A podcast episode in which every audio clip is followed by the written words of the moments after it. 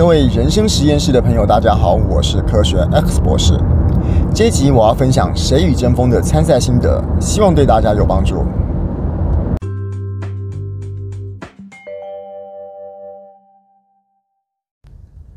这一次在这个讲感动的故事的练习里面啊，我有一个心得想要这边记录一下哦。嗯。故事到底有多少的成分是真的，多少的成分成分是我们今天说不要是说假的啦，就是跟事实没有完全相符的。我回头看一下今天在 TEDx 上面的很多故事，我举一两个哈，比如说我现在想得到的，马上是呃我很喜欢的那个王振中老师，就是爽文国中老师你会不会回来的那个故事。今天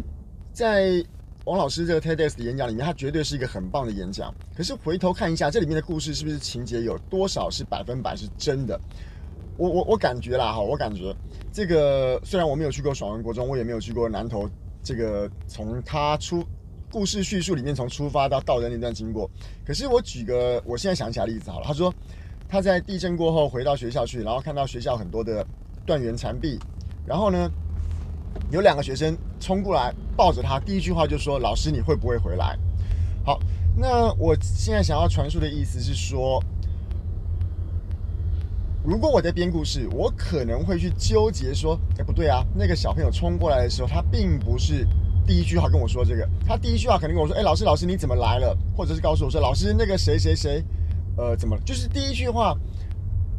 我会去纠结说，这个我讲出来的这个事情的真实性到底有多少？不过我这一次在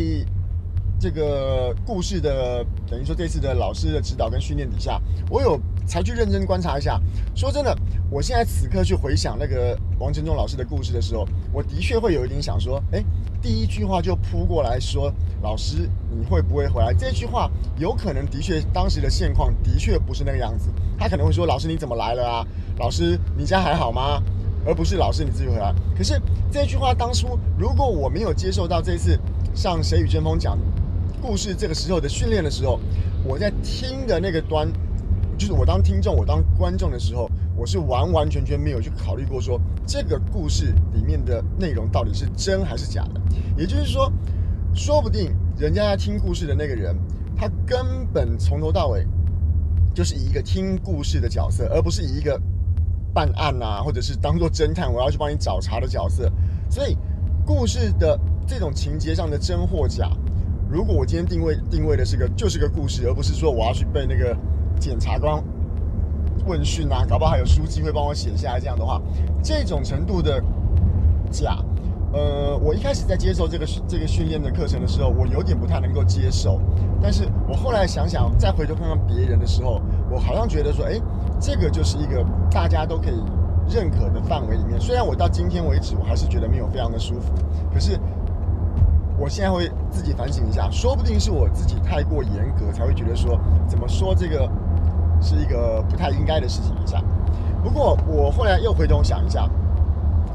嗯，故事如果有几分真几分假的话，那到底可以假的有假到多少？那这从几个方面来看啊，我先讲一下，刚刚讲的那个是指修辞上，也就是说，我为了要让故事更精彩而做的一些，就像煮菜一样的那种。我今天讲添油加醋，我想不出更好的词啦。可是我这个添油加醋指的是正向的，我并没有说添油加醋这个是不应该。所以刚刚我说老师你会不会回来这个情节的安排，它跟铺陈，这个叫做呃正向的添油加醋，它只是为了让故事更容易深入人心。让听的人更容易感受那个情境。好，可是有另外一种，我觉得都是逻辑上的。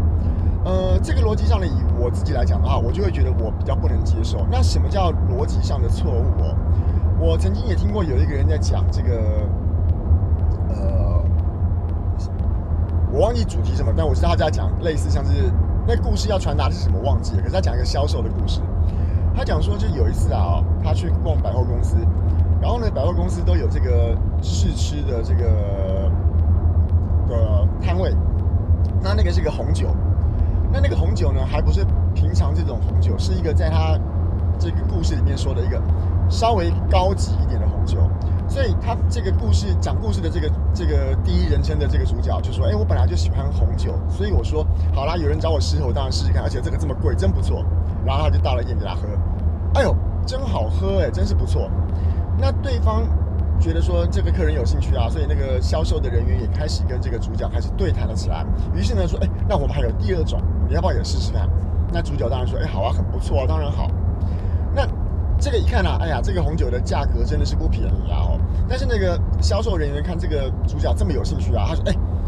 这个难得你这个东西对红酒好像有这么多有了解哦，这样好不好？这边有一罐更棒，我开给你喝喝看好不好？那当然了，以这个销售人员的立场，他当然是希望说开到这个更棒的红酒之后，看到这个我我们这个故事的主角可能穿着也是很有品味，很有可能会买，所以他用更用力的销售，我猜啦。但是这个时候主角想要传达给我们说啊，不不不不不，我不要好了，我不要好了。主角说，因为我那天刚好也没有带钱包出门，然后很不巧的手机又没有忘了带，手机又忘了带，所以呢。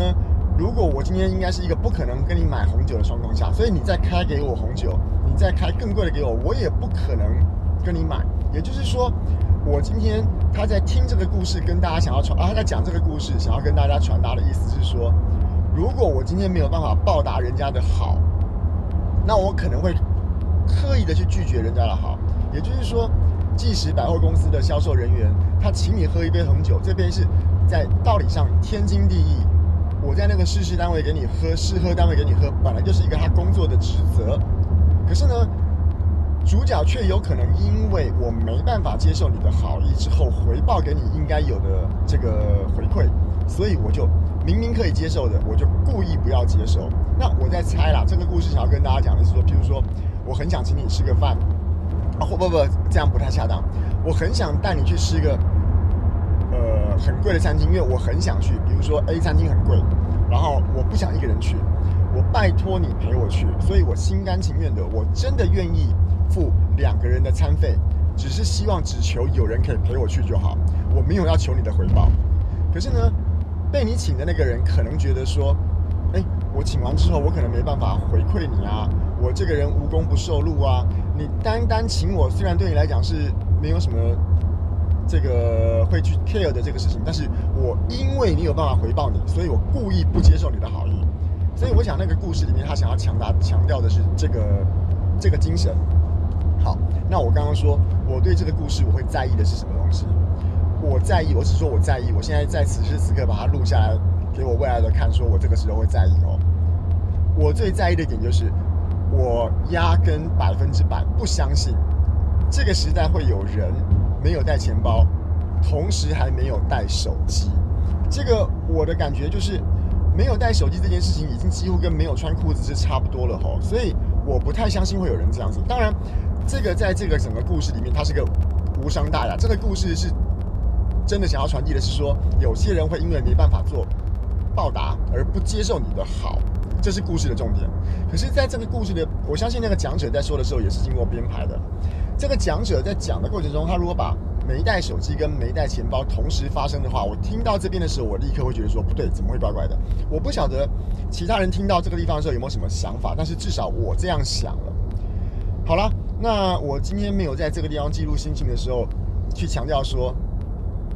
第一种为了情绪的铺陈而做了一些正向的添油加醋，这个我我大概可以接受。第二个，为了讲述一个。我故事中想要传达的核心精神，去编排出一个不合逻辑的故事，那我就觉得不太可以接受了。那我的确是有听到有一定的这种有些故事有这样子的安排，诶，他怎么可能发生这种事？你发生的这种事，你讲出来了，是不是为了故意去强调后面的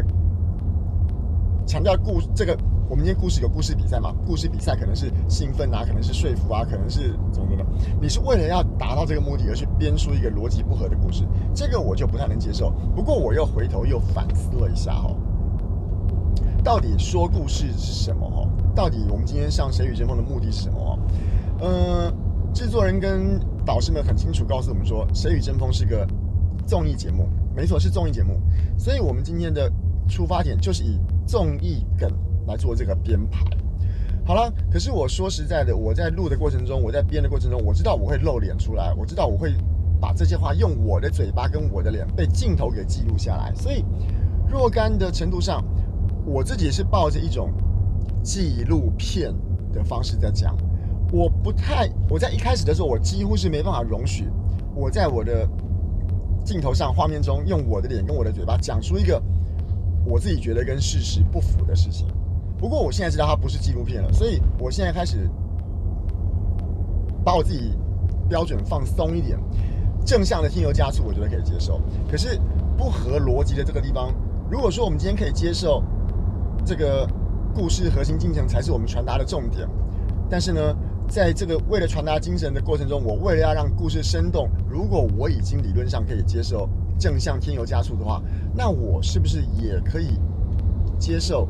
逻辑上安排上面的这种修改，甚至于是有一点点？当然，我们今天把那个修改叫做是改的不漂亮，或者是改的不合逻辑。